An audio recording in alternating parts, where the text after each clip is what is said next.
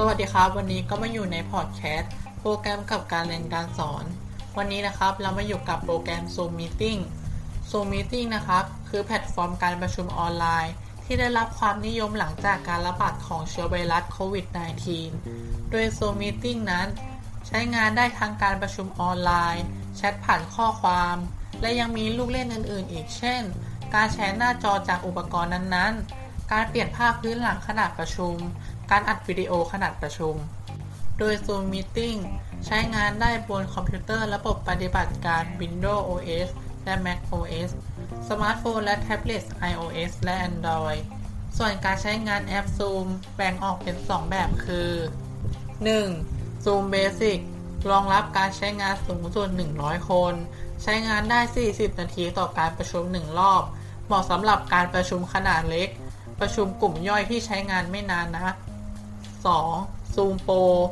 รองรับการใช้งานสูงสุด 300 คน ใช้งานได้ 24 ชั่วโมงต่อการประชุม 1 รอบ เหมาะสำหรับการประชุมขนาดใหญ่ ประชุมระดับบริษัทองค์กร หรือกิจกรรมออนไลน์อื่นๆ เช่น คอนเสิร์ตออนไลน์ ไลฟ์สตรีมความยาวเกิน 1 ชั่วโมง การสมัครใช้งาน Zoom Meeting ด้วยอีเมล ก่อนใช้แพลตฟอร์มประชุมออนไลน์ Zoom Meeting จะต้องมีอีเมลสมัครบัญชีผู้ใช้และเข้าสู่ระบบให้เรียบร้อยเสียก่อน โดยขั้นตอนแรกของการสมัคร Zoom Meeting ก็เริ่มจากการเปิดโปรแกรมเปิดเว็บ หรือเว็บเบราว์เซอร์ สามารถใช้ในคอมพิวเตอร์หรือสมาร์ทโฟนแท็บเล็ตใด ๆ ก็ได้ แล้วพิมพ์เข้าไปที่เว็บไซต์ zoom.us จากนั้นกดที่ปุ่มสีส้มบริเวณบนขวาที่เขียนว่า sign up it free จากนั้นใส่ข้อมูลวันเกิดและอีเมลของเราลงไป หรือจะเลือกเข้าสู่ระบบด้วยบัญชีผู้ใช้งานของ Google หรือ Facebook ก็ได้ แต่ถ้าสมัครด้วยอีเมลจากค่ายอื่น ก็เข้าไปเปิดใช้งาน หรือคลิกลิงก์ที่ทาง Zoom ส่งอีเมล แต่การสมัครยังไม่จบแต่เพียงเท่านี้ พอหลังจากเปิดใช้งานด้วยอีเมลแล้ว จะต้องกรอกข้อมูลเพิ่มเติม เช่น ชื่อ นามสกุล และตั้งรหัสผ่าน สำหรับการเข้าสู่ระบบในภายหลัง เสร็จแล้วกดที่ปุ่ม Continue ด้านล่างได้เลย เพื่อดำเนินการต่อ การเข้าสู่ระบบ Zoom Meeting ส่วนการเข้าสู่ระบบแอป Zoom นั้น ระบบจะทำการล็อกอินหลังจากสมัครใช้งานเรียบร้อยแล้ว แต่ในการล็อกอินครั้งต่อๆไป ให้ใช้ Gmail และรหัสผ่านที่ลงเอาไว้กรอกลง หรือจะกดปุ่ม Sign In ด้วย Google หรือ Facebook ก็ได้ โดยเรานะครับสามารถเข้าสู่ระบบเพื่อใช้งานแพลตฟอร์ม Zoom Meeting ได้ทั้งหมด 3 วิธี 1. ผ่านทางเว็บไซต์ 2. ผ่านทางโปรแกรม Zoom บนคอมพิวเตอร์ 3. ผ่านทางแอปพลิเคชันบนสมาร์ทโฟน การสร้างห้องประชุมของ Zoom Meeting หลังจากที่เข้าสู่ระบบเสร็จเรียบร้อยแล้ว มาเริ่มการใช้งานแพลตฟอร์ม Zoom Meeting ด้วยการสร้างห้องประชุมกันก่อน การใช้งานผ่านทางเว็บไซต์ หากใช้งานผ่านทางเว็บไซต์ ให้คลิกคำว่า host a meeting ซึ่งจะมีให้เลือกทางการประชุมแบบเสียงเพียงอย่างเดียว การประชุมแบบวิดีโอคอนเฟอเรนซ์และการประชุมแบบแชร์หน้าจอเพียงอย่างเดียว แต่ไม่ว่าจะเลือกการประชุมแบบใด ก็จะเข้าสู่โปรแกรม Zoom ที่ดาวน์โหลดเอาไว้ การใช้งานผ่านโปรแกรมและแอปพลิเคชัน ส่วนการสร้างห้องผ่านโปรแกรมและแอปพลิเคชัน ให้กดที่ปุ่ม New Meeting ระบบจะพาไปยังห้องประชุมทันที ถ้าต้องการสร้างลิงก์ห้องประชุมไว้ล่วงหน้า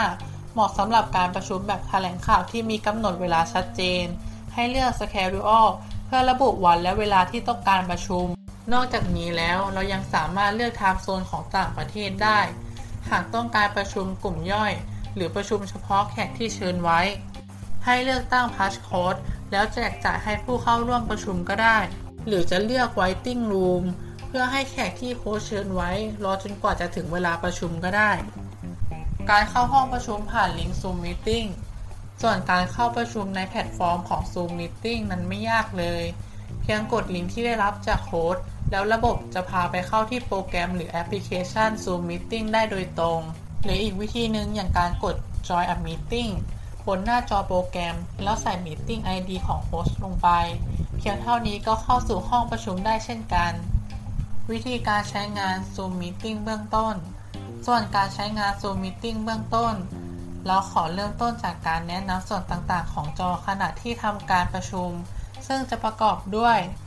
ปุ่มไมโครโฟนสำหรับใช้เปิดปิดเสียง เพราะการประชุมบางครั้งจำเป็นต้องปิดไมค์ทุกคนยกเว้นโฮสต์หรือสมาชิกที่กำลังนำเสนอ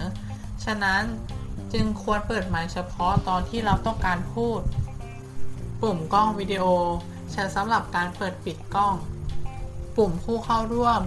ถ้าต้องการเช็คสมาชิกในห้องประชุมว่ามีจำนวนเท่าไหร่ หรือมาครบกันหรือยัง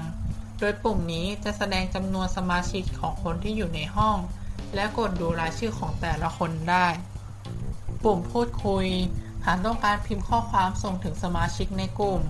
สามารถกดที่ปุ่มแชทแล้วพิมพ์ข้อความที่แถบด้านขวาได้เลย และเลือกได้ว่าจะส่งถึงทุกคนหรือส่งเฉพาะคนใดคนหนึ่งก็ได้ ปุ่มอัดวิดีโอ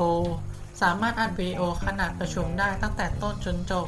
ถือว่าเหมาะมาก ๆสำหรับใครที่ต้องการเช็คข้อมูลขนาดประชุมในภายหลัง